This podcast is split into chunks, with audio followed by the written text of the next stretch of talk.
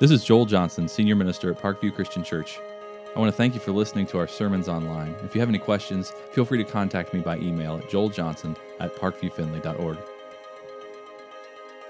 This is the last week in our series, Unforgettable. And it's been such a fun series. I hope that you enjoyed it, been blessed by it. So we've heard from the leaders of our church about scripture that has been significant in their lives, meaningful to them. And I've had the opportunity to share several scriptures that have been meaningful to me. Next week, we start a new series called Ecclesia. It's a word in the New Testament that refers to the uh, early church, the gathered believers. And we're going to learn about what the New Testament says about who we're supposed to be as the church and what we're supposed to do. I'm very excited about what's coming in the next few weeks. But for this last sermon in our Unforgettable series, I wanted to choose a, an, another meaningful verse. And not only one that's meaningful for me, but one that will be meaningful for us. So I'm taking a big guess here in choosing a verse that you also will, will share a passion for. And actually, I think even people outside of the church, this is a verse that they would recognize and maybe even know themselves. It's a verse that many people have seen, especially as we get close to NFL season. It's going to be presented for millions of people, probably by a large man without a shirt and a blue wig on at the end zone the sign that says John 3:16. For God so loved the world that he gave his one and only son that whoever believes in him shall not perish but have eternal life. That is a, a verse that has been meaningful to me. I think, I'm pretty sure it's the first verse that I ever memorized, that I ever hid in my heart. One of those verses that, that because it, it's in my memory, has helped form and shape my thinking my personality, my perspective about God. I've had a lot of time to think about those things because I've I grew up in a, in a Christian home. I, when I was little, my dad was a minister. And there's, there's never a time in my life that I haven't known about God. I can't think back to a moment when I heard about God or Jesus and said, oh, wow, I've never known that. I've always known. I've always believed in God and Jesus as his son. I've heard stories about the Bible my whole life. I, my dad would sit us down at the table and talk about Scripture. He'd have um, examples, visuals. I think he was practicing his lessons on us at home, me and my sisters, before, before uh, leading at church. But I, I, had this wealth of knowledge as a, as a child about the Bible, things I've a lot of I've forgotten in the years that have come to pass. But I remember one of those lessons in particular. Well, my dad started talking about a personal relationship with Jesus Christ, uh, what it would mean for me and my sisters, each of us, to recognize our need for the Lord, that we were sinners in need of a Savior, and that grace through Jesus Christ was the thing that we needed, that our coming to church with mom and dad wouldn't be enough we couldn't just attend until we got old enough to make a decision for ourselves. That, that a relationship with Jesus Christ that was real and genuine would have to be our own decision, made of our own free will. And it would be our responsibility to live according to that relationship. It was August of 1988 when I accepted Jesus Christ as my Lord and Savior and was baptized. I was eight years old. Now, you can do the math, and unfortunately, I'm getting older. But I remember, I remember that lesson clearly. And I'm grateful to my parents for the legacy of faith that they left me and my sisters with, that we've passed on to our kids. And as a, as a young man, as eight years old, recognizing myself as a sinner in need of a Savior, yeah, I'd done things wrong, but there was more for me to do. There were things in the world I didn't even know about yet at eight years old. And, and yet, repentance that goes with that decision to accept Christ was, was crucial to my budding faith of recognizing wrong and surrendering it to God and turning away from that sin and turning back to Him, carrying me through those years, carrying me through these years of living in repentance, acknowledging that relationship and living according to it day by day Now, as I was growing up in the church, I went to camps and retreats. I heard speakers, dynamic people talking about their, their faith in God, a conversion experience. They would tell stories about, about being on the brink of destruction, of addiction, of toxic relationships, of, of near death experiences. That when they accepted Christ, miraculous things happened in their lives. They were turned around from darkness, absolute darkness to light. And I listened to those stories as a young man and thought, wow, how am I ever going to be able to talk to people about their need for Jesus without that? Uh, shouldn't I have something like that to talk about? To, to describe to people the miraculous power of relationship with Jesus Christ? What am I going to do? How am I going to have a testimony? It, it doesn't exist. But what I've come to find out is that when we surrender our lives to the Lord, He uses all of who we are for His glory. And every story, my story, your story, is meaningful. The people that we encounter on a daily basis need to hear about God's love. They need to hear about the miraculous power of Jesus. And that's the miracle. It's not about the things that I did before that, it's about how He saved me. That's the story of what He did for me and that my perspective of that story is going to be meaningful to a person in a different way than your story is going to be meaningful to a person. And that all of us, when we work together for the good of the gospel, sharing the love and grace of Jesus Christ can make an incredible difference in the world around us when we all surrender and follow where God is leading us to share that story. Care about people and help them see their need for Jesus as Lord and Savior as well. That's why this verse is meaningful to me. Not only because it reminds me of what God has done, but because it reminds me of that moment of story, that moment of interaction, helping people see their need for Jesus. Have you ever thought about John 3:16, about who said it, about what was happening in the course of history when those words were said? It's found in John 3, obviously is an interaction between Jesus and one of the Pharisees. If you have a Bible and you want to turn with me, we'll read. You can use the YouVersion app. Just open up the, uh, the Bible app, search for Parkview tab, and you'll find scripture and sermon notes in the YouVersion app. And we'll begin in verse 1 of chapter 3. Now, there was a Pharisee, a man named Nicodemus, who was a member of the Jewish ruling council. He came to Jesus at night and said, Rabbi, we know that you are a teacher who has come from God, for no one could perform the signs you are doing if God were not with him. Now, let me stop for just a second. Pharisee, Jewish ruling council. These are the people who have been throughout the Gospels standing in opposition to Jesus, trying to stop him from proclaiming that he is the Son of God. Very particularly, that's offensive to them. And not just trying to keep Jesus from telling people that information, they have been working adamantly to kill him, to keep him from speaking. This man is from among them who recognized the truth about Jesus and wanted to know more. And so he invited Jesus to come and meet him at night. It, convenient that no one else would be around, none of the other religious leaders would be witness to this interaction.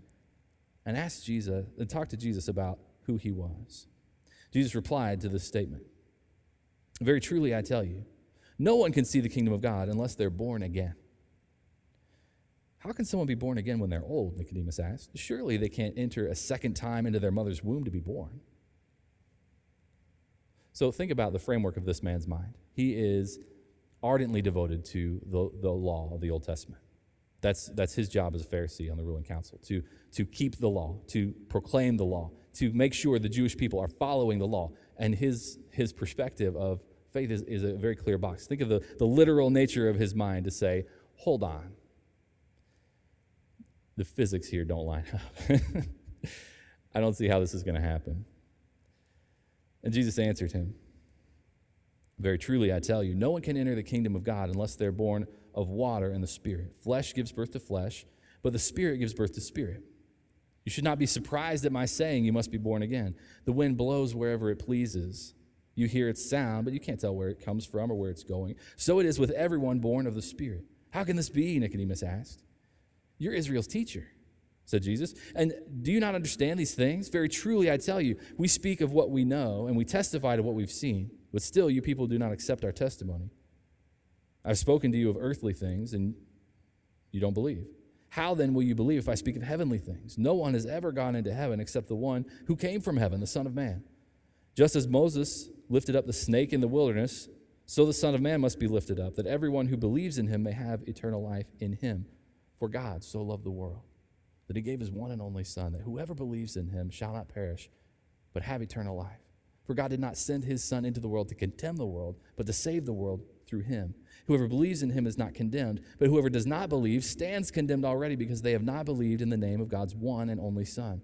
This is the verdict light has come into the world, but people love darkness instead of light because their deeds were evil. Everyone who does evil hates the light and will not come into the light for fear that their deeds will be exposed. But whoever lives by the truth comes into the light so that it may be seen plainly that what they have done has been done in the sight of God.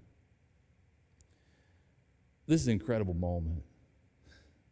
This interaction, this discussion between Jesus and a, a, religious enemy, someone who was standing in opposition to him and yet found common ground in the truth of who Jesus was. And Jesus began to speak to him about his his spiritual need. That there was a flaw in his thinking about being good enough to attain his own salvation, to be good enough to please God, that he would fail in that attempt, and that what he needed was to be born again. And through this story, Jesus provides for us an example the value of sharing our story, the value of talking to people about their need for the Lord. And the vital truth is that God loves us enough to send his son, Jesus, to save us. That's the love of God that motivates him to act on our behalf, to offer us salvation, to bring us to a place where we can accept his love and grace through the sacrifice of Jesus. Now, you might have looked in your bulletin today and gotten a little nervous. Usually there's two or three points. I give you room to fill in the blank and take your own notes. Don't be scared by what's there, it's a lot. Now, at the end of our services, we typically offer a time of invitation. And very briefly, I'll cover the basics of what that invitation means. Today, we get to talk about the full picture of what that means. And so I provided scripture for you, provided some blanks to fill in. Please take your own notes. Please, I, I want you to uh, hear what I have to say. I want you to hear what the, the Word of God has to say to all of us about God's intention for us as we accept Christ as Lord and Savior. I've had an opportunity to, to, provide this message in different, different situations to different people, um, and I'm glad to be able to do it today. And the challenge that we face as we move into biblical truth like this is the decision we have to make when we hear it to give our allegiance to the Word of God and to hold it high. And in order for us to do that, that means that we're going to have to take our allegiance away from the things that we have given it to in the past. For me, I grew up in a, in a church that, that taught me good things about the Bible, but they taught me things that were incomplete and in some ways false. Now, they didn't mean to do that. They weren't maliciously saying wrong things, but as I've studied and grown and learned from other ministers, I've recognized that the, the Word of God is the one truth that we need to cling to. And no matter what else we've heard in our lives, we have to make a decision about whether we're going to give our allegiance to what we've grown up believing or whether we're going to trust the Word of God above all else. Sometimes that means we have to give our allegiance to God's Word over a denomination that we've belonged to and recognize the differences and choose God's truth over that denomination. Sometimes that's tradition that we've grown up following, maybe the tradition of family. And in order to hold God's word high, we have to let go of those things that we were, were taught to do, the things that our family might still do. And that means turning away from, from that common ground a little bit because we value God's word so much sometimes, in order to honor God's word appropriately, we have to let go of what our favorite theologian has been teaching, that we've you know, listened to the podcast, watch online. They say great things, they're very meaningful things, but sometimes they, they take a tangent away from God's truth. And we need to be careful and honor what God's word has to say.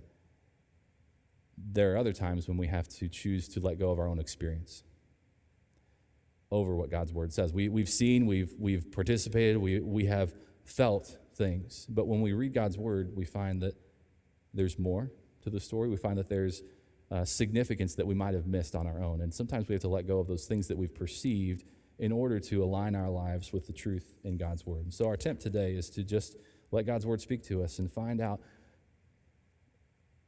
his purpose for our lives, who we've called to be in relationship with him. And first and foremost, in this process of accepting Christ as Lord and Savior and living our lives for him, we recognize that we, each of us, are in need of salvation or have been at one point in our lives. And that process begins with the acknowledgement that God is there. That God is present and He's on our minds. And Paul wrote to the Romans in chapter 1, he said this For since the creation of the world, God's invisible qualities, His eternal power and divine nature have been clearly seen, being understood from what has been made, so that people are without excuse. God, creator of heaven and earth, left an imprint of Himself on what He created. When we see the magnificent beauty around us, we see God in what He made as you were driving to church this morning. You saw the skyline with the sun coming up, the beauty of God's creation, depending on where you're coming from. Maybe you saw buildings, not quite as beautiful, but still part of God's creation. And we recognize God is there. You saw yourself in the mirror this morning, and you see in you such intricacy, such detail that cannot have come from chance. God has left his image in us. And when we see creation, we see evidence of Creator. As we recognize God is there, we begin to feel conviction. We begin to recognize who we are in relation to Creator. And we recognize that there are things that, that aren't quite right. In John chapter 16, Jesus was teaching his disciples about the Holy Spirit and what would happen when the Holy Spirit came after he was crucified. In John chapter 16, he said these words to them When he comes, the Holy Spirit, he will provide, he will prove the world to be in the wrong about sin and righteousness and judgment. About sin, because people do not believe in me. About righteousness, because I am going to the Father, where you can see me no longer. And about judgment, because the prince of this world now stands condemned. The Holy Spirit is working in our lives to help us feel the tension, help us feel the guilt, that, that conviction that there's something wrong when, when we sin that needs to be resolved that we've fallen short of God's glory, and that we need something outside of ourselves to overcome that, something that is God. That we were made not only to recognize God, but we were made to feel the, the absence of God when He's not there. King Solomon wrote Ecclesiastes in chapter 3. He said this He has also set eternity in the human heart. Yet no one can fathom what God has done from beginning to end. God created us with with the recognition that without Him we're incomplete. He set eternity in our hearts to, to give us a longing for Him that can't be answered by anything else in creation because it's eternal. No, no pleasure of this world, no pursuit, no wealth will ever fill the void left by God when we are apart from Him. It can only be filled when we come into relationship with Him. The problem is that we have sin to deal with in our lives. Romans 3:23 tells us that all have sinned and fallen short of the glory of God. That's you, that's me, all of us. There's no one who says, no, not me. I'm better than that. No. We, we all have sinned, and we all have fallen short of the glory of God. Romans 6:23 the, the punishment we deserve, the wages that we've earned through our sin is death. But the gift of God is eternal life in Christ Jesus our Lord. Because of our sin, we have a payment that needs to be made. God has given us a gift that makes that payment through Jesus Christ. In his perfect love, he recognized our need that we couldn't overcome. And He sent Jesus to take care of that. It's a need that we would want to have filled because we would feel that separation from God. The prophet Isaiah vocalized that, that feeling of, of distance. Chapter 59, he said this Your iniquities have separated you from God. Your sins have hidden his face from you so that he will not hear. We recognize the damage we do in our relationship with God when we choose sin over him. And this gift from God answers that isolation and loneliness through the sacrifice of Jesus, the sacrifice that answers the, the payment that needs to be made. In the Old Testament, the Israelites were called on every time they sinned to offer sacrifice to make payment for the wrong that they did. Jesus became the perfect sacrifice, covering all sin for you, for me, for the world, for all time. Writer of Hebrews explains that in chapter 10. He said, Here I am, I have come to do your will. And he set aside the first to establish the second. And by that will, we have been made holy through the sacrifice of the body of Jesus Christ once and for all. Day after day, every priest stands, performs his religious duties.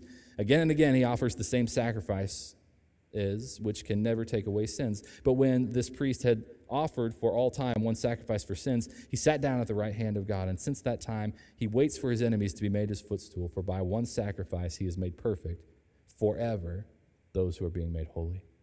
The sacrifice of Jesus once is enough to cover all sin. Jesus sacrificed himself as an offering to pay for our sins. He shed his blood to provide grace, to bring about forgiveness. And because his perfect blood was shed on the cross, we can accept forgiveness and grace that's been offered to us as a gift. Now, the scripture is clear that the gift is being offered and we get to receive it. It is a free gift, not something that we earn, but something that we are given instructions about how to take hold of. It begins with our belief in Jesus, a belief that has to be present that Jesus is the Son of God who died and rose again. And that's the verse that we're using today as our unforgettable verse from John 3:16 for God so loved the world that he gave his one and only son that whoever believes in him shall not perish but have eternal life. When we hear the message about Jesus Christ as the son of God, we have a decision to make about whether or not we will accept that as true mentally. That's belief. Choosing to believe in Jesus, and that has to be present in our lives. This belief is foundational to our faith and is foundational to our relationship with God. Paul, in writing to the Romans, said this If you declare with your mouth Jesus is Lord and believe in your heart that God raised him from the dead, you will be saved. For it is with your heart that you believe and are justified, it is with your mouth that you profess your faith and are saved. Belief must be present if we're to have faith in Jesus. And that belief should produce faith in our lives. We have faith in Him. Ephesians 2 tells us it is by grace you've been saved through faith. And this is not from yourselves, it is the gift of God, not by works, so that no one can boast. Notice how clearly Paul points to the action here in this verse that God is saving us by his grace, and it's our faith that's present in the process. Not something that we do, something that we have, so that we receive the gift of God. It's faith that opens our hands to receive the gift. It's faith that, faith that motivates us to respond to the action of God on our behalf. The book of Hebrews, we learn that faith is being certain of what we hope for and sure of what we sure of what we hope for and certain of what we cannot see. And in the process of describing faith, the writer of Hebrews gives us example after example of people historically through Scripture that have acted on their faith, who have been motivated, who have been driven to act on their beliefs, and that is what faith looks like. It's faith that enables us to make the choice of our own free will to accept the grace that's extended to us through Jesus Christ. Chapter 10 of the book of Romans. Paul says, consequently, faith comes from hearing the message, and the message is heard through the word about Christ. Faith is built upon our belief in Jesus. We have to hear about the gospel, believe what we hear, and develop a faith to act. Motivated by that information, faith is produced by that message of truth. Based on our belief and faith in Jesus, we repent of our sins. When we receive salvation from God, we must acknowledge that we are sinners in need of a Savior. And we come before the Lord with truly repentant hearts, choosing to turn away from our sin and turn to God, to leave that sinful self behind so that we can live for Him instead. This process of turning to God with a genuine desire, not only to find forgiveness, but to leave behind our sinful desires is crucial to our relationship with Him. The book of Acts, chapter 2, the day of Pentecost, the apostles gathered with Jewish people around to celebrate this day. And among the crowd were those who were present at the crucifixion of Jesus, those who called on Pilate to send him to the cross. And they heard them speaking, and they saw the miraculous things being done, and they recognized that Jesus truly was the Son of God, and they felt guilt over what they had done in being instrumental to his death. And they, they asked, what, what should we do? Peter responded to them in Acts 2.38, Repent and be baptized, every one of you, in the name of Jesus Christ, for the forgiveness of your sins, and you shall receive the gift of the Holy Spirit. In response to their belief in Jesus, Faith motivated them to respond. They need to acknowledge the wrong that they had done and turn their lives away from sin toward God. Paul wrote to the Corinthian church, 2 Corinthians chapter 7, we read these words, that he was writing to the believers there, helping them understand their, their need for repentance. Said, Even if I caused you sorrow by my letter, I don't regret it. Though I did regret it, I see that my letter hurt you, but only for a little while. Yet now I'm happy, not because you were made sorry, but because your sorrow led you to repentance. For you became sorrowful as God intended, and so were not harmed in any way by us. Godly sorrow brings repentance that leads to salvation and leaves no regret, but worldly sorrow brings death. We need to do more than just recognize that we've done wrong and acknowledge that we're sorry for it. We need to turn away from that wrong and turn toward God. And that was the purpose of Paul pointing out the faults and flaws in the believers at Corinth. Sometimes we need people around us to help us point to our, our failures. Sometimes we're blind to our own faults. And, and it takes the, the careful advice of a trusted friend to help us recognize our need to change. And that's what Paul was doing for the believers there, to help them come to a place where they could turn away from their sin and turn toward God, to truly repent. And as we come to God with repentant hearts, we need to confess Jesus as Lord. In Matthew chapter 10, Jesus said this Whoever acknowledges me before others, I will also acknowledge before my Father in heaven. But whoever disowns me before others, I will disown before my Father in heaven. When we accept Christ as Lord and Savior, it is a public declaration that He is the Son of God, that He is Lord. And not just that He is Lord with the right to rule generally over the earth, that His reign exists, it is a personal declaration that Jesus is my Lord. It is an act of submission to His will acknowledging him over me, acknowledging his will over mine, acknowledging his, his purpose and his path for my life instead of trying to claim my own, accepting his will for me. we come back to that passage in Romans 10. If you declare with your mouth Jesus is Lord and believe in your heart that God raised him from the dead, you will be saved. For it is with your heart that you believe and are justified. It's with your mouth you profess your faith and are saved. And acknowledging Jesus as Lord is significant and points us to the waters of baptism. We're baptized into Christ. That's what Peter told the crowd in Acts 2:38, "Repent and be baptized every one of you in the name of Jesus Christ for the forgiveness of your sins, and you shall receive the gift of the Holy Spirit." Peter clearly described the appropriate response for the crowd at Pentecost to repent and be baptized. And the result, he says, the result is the forgiveness of sins and the gift of the Holy Spirit, the indwelling presence in our lives. Throughout the book of Acts, we keep reading. We find occasion after occasion of people hearing about Jesus, understanding the truth, believing in him mentally, and being driven by faith to do something. And in each of those cases, they're baptized. The Apostle Paul on his way to Damascus to persecute the church, worshiping Jesus Christ.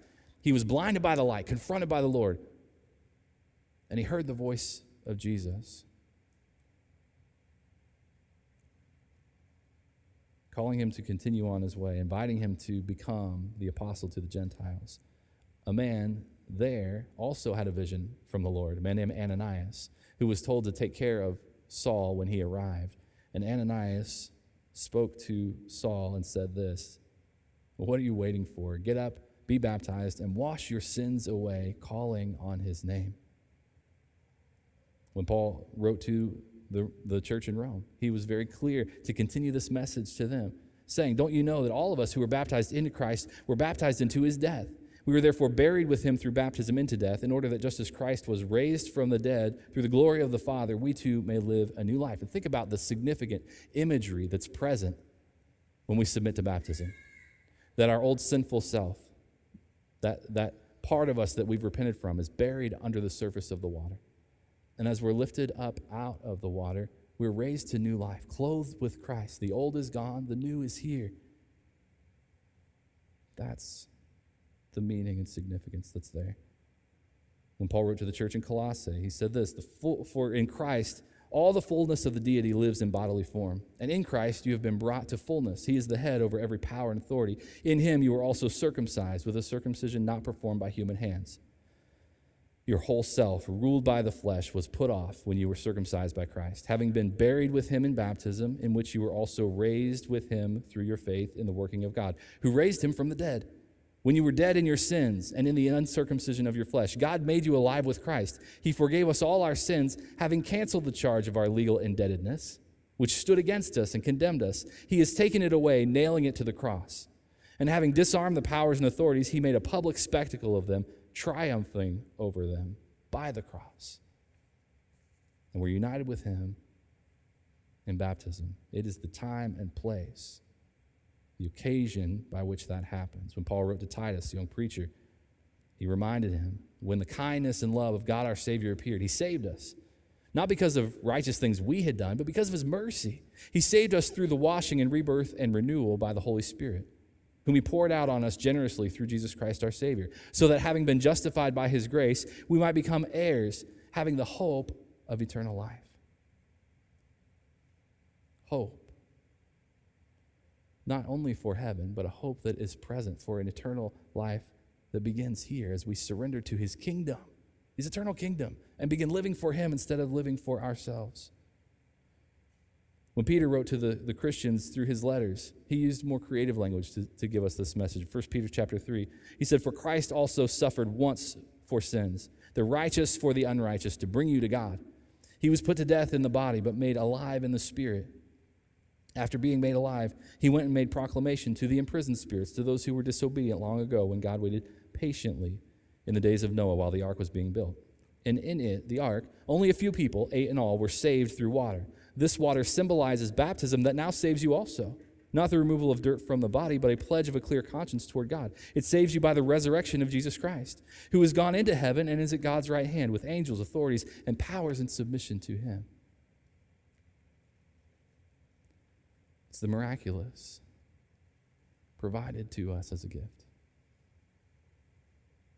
that we accept based on our belief in Jesus as the Son of God, the resurrected Lord, our faith that motivates us to act and receive that gift, our repentance from sin, a confession of Jesus as Lord, and baptism in His name.